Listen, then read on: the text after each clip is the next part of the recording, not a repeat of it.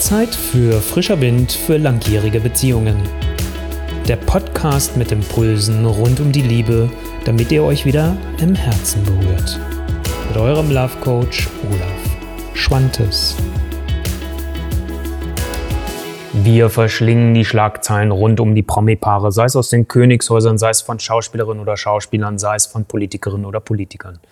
Menschen, die im Rampenlicht stehen, interessiert uns, was in deren Liebesbeziehungen auch passiert. Wir merken dabei aber oft gar nicht, dass wir viele von diesen Dingen auch in unseren eigenen Liebesbeziehungen machen und uns so drohen, früher oder später in einen Rosenkrieg zu führen. Ich gehe mal davon aus, dass du das gerne ändern möchtest und deswegen lass uns gemeinsam die sieben Punkte anschauen, die typische Dramapaare machen und die ihr ab sofort lassen solltet, damit auch ihr wieder endlich eure glückliche und erfüllende Beziehung lebt. Punkt 1 ganz am Ende wird dich wahrscheinlich überraschen. Lass uns mit Punkt 7 gleich starten. Kein Zuhören bzw. sich dauernd ins Wort fallen. Du kennst das vielleicht von diesen ganzen Diskussionsrunden im Fernsehen, die politischen Diskussionsrunden. Keiner hört sich wirklich richtig zu, man fällt dem anderen ins Wort und aus diesem Gespräch am Ende geht man raus mit seiner eigenen Meinung und fühlt sich eigentlich nur bestätigt, dass der andere echt blöd ist. Und genau das machen wir in unseren Beziehungen, Liebesbeziehungen, aber auch in Freundschaften ganz oft auch. Und wenn ihr das macht als Dramapaar, dann solltet ihr das unbedingt lassen, weil ich meine, ihr wollt euch berühren im Herzen, ihr wollt im Austausch miteinander sein, ihr wollt wissen, was bei dem anderen eigentlich wirklich los ist und wie er oder sie zu dir steht. Das schaffst du nicht, wenn ihr euch nicht zuhört. Nummer 6. Ausraster. Verbal, aber auch vor allem körperlich. Und das erlebe ich auch vielfach bei Kundenpaaren bei mir, dass viele Paare schon an so einem Punkt sind. Nicht nur, dass sie verbal ausrasten, dass sie sich beschimpfen, dass sie auch manchmal Sachen schon sagen unter der Gürtellinie, weil sie sich selbst so verletzt fühlen, weil du dich vielleicht auch selbst so verletzt fühlst und das Gefühl hast, jetzt musst du deinem Partner, deiner Partnerin zurückschießen, das zurückgeben, um deine Verletzung zu mildern. Und auch habe ich das oft und nicht nur Männer mit Frauen, sondern umgekehrt Frauen auch mit Männern, dass dann irgendwann auch körperliche Attacken dazukommen. Das sind, oder das einfachste ist noch, äh, wenn man Porzellan hier zerdeppert ähm, und das dann entsprechend macht. Das andere ist, wenn man wirklich handgreiflich gegen die andere Person wird, schlägt, Backpfeifen verteilt oder sonstiges. Das sollte auch aufhören. Nummer 5, streiten, ohne wirklich ernsthaft an einer Lösung interessiert zu sein. Was meine ich genau damit?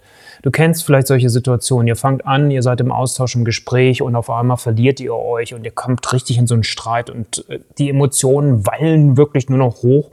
Und irgendwann seid ihr an so einem Punkt, an so einem Autopiloten, wo wirklich nur so ein Angriffsmodus ist. Ich will die andere Person überzeugen, dass meine Meinung, meine Sichtweise hier die richtige ist, weil ich habe ja auch recht. Und ähm, so kämpft ihr beide da und seid so in diesem Machtspielen verloren, weil es nur noch darum geht, die andere Person irgendwann dazu gebracht zu haben, dass sie sagt, ja, du hast recht. Und wenn das ist, dann seid ihr nicht mehr daran interessiert, eine gemeinsame Lösung zu finden. Vielleicht magst du denken, Olaf, bis jetzt waren das doch noch seichte Dinge, Dramapaare mit den Punkten, die du hattest. Alles klar, ich habe dich verstanden. Lass uns die ganze Chose mal steigern mit Nummer 4. Schwächen des anderen bloßstellen, die Person erniedrigen und das am besten auch noch vor anderen Menschen, weil dann hat es nochmal eine doppelte Wirkung.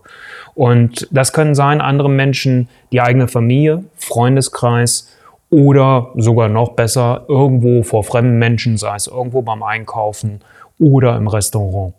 Und wenn ihr an diesem Punkt seid, die andere Person zu erniedrigen, dann gute Nacht, Marie. Okay, lass uns mit der Nummer drei mal weiter vortasten in diesem ganzen Spielemechanismus, den Dramapaare unheimlich gerne machen, nämlich zu versuchen, die Familie und oder den Freundeskreis auf ihre Seite zu ziehen, zu erreichen, dass sie die Guten sind, dass der andere der Böse oder die andere der Böse, die Böse ist, dass man selbst das Opfer hier drin ist, sodass diese Grenzen verschwimmen, vor allem wenn ihr beide das dann auch noch macht, sodass dann euer Umfeld überhaupt nicht mehr weiß, okay, wem kann ich denn hier eigentlich noch was glauben oder wem kann ich jetzt eigentlich trauen? Und ähm, das ist ein schon echt heftiger Punkt, die Nummer drei. Das Ganze kann man natürlich auch nochmal steigern und ein bisschen feingliedriger machen. Punkt 2. Klingt erstmal völlig harmlos. Geloben es besser zu machen, zu sagen, hey, ich höre auf damit. Das wird nie wieder vorkommen. Ich werde dich nie wieder schlagen. Ich werde nie wieder was nach dir schmeißen. Das wirklich, ich verspreche dir das, das wird nie wieder passieren. Vertrau mir. Super ist, wenn das passiert, wenn Walk Your Talk passiert. Bloß bei Dramapaaren ist genau das nicht. Es ändert sich nichts. Es kommt wieder zu dem gleichen Verhalten. Es ist vielleicht mal für einen Augenblick gut, aber spätestens zwei Monate später findet ihr euch in der gleichen Grütze wieder. Und ich hatte dir ja zu Beginn versprochen, dass die Nummer eins vielleicht eine Überraschung für dich sein wird, weil das ist ein Thema, was immer wieder diskutiert wird in der Öffentlichkeit, in den Medien. Du kannst da so viel drüber lesen und es wird seltenst in Verbindung gebracht mit den Dramapaaren. Das ist etwas, was mir fehlt. Deswegen möchte ich dich dafür sensibilisieren. Das sind nämlich diese sogenannten On- und Off-Beziehungen, dieses Wegrennen und Wiederkommen. Dieses nicht voneinander lassen können, wie so eine Droge. Ich nehme das, ich merke, es tut mir nicht gut, ich renne weg, ich lasse es und ich komme doch wieder zurück und ich erlege doch wieder dieser süßen Versuchung.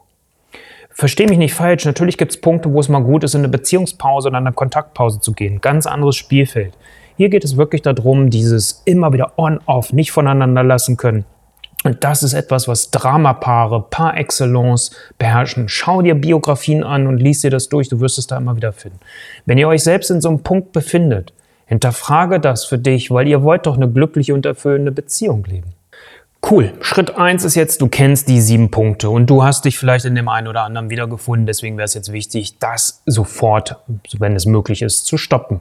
Sprich gemeinsam mit deinem Partner, deiner Partnerin und verabredet euch, dass ihr da beide drauf achten wollt. Das ist der erste Punkt. Der zweite Punkt ist, damit euch das wirklich gelingt, was ich immer wieder erlebe bei Dramapaaren ist, dass die Liebe so dermaßen zugedeckelt ist durch diese ganzen Aktionen, dass es jetzt wichtig ist, dass ihr überhaupt eure Liebe wieder spüren könnt. Und dazu verlinke ich dir hier und blende ich jetzt auch gleich ein den Beitrag drei Dinge, um die Liebe wirklich wieder zu spüren. Für eure Basis, dass ihr die wirklich wiederfinden könnt. Du findest den Link auch in den Show Notes.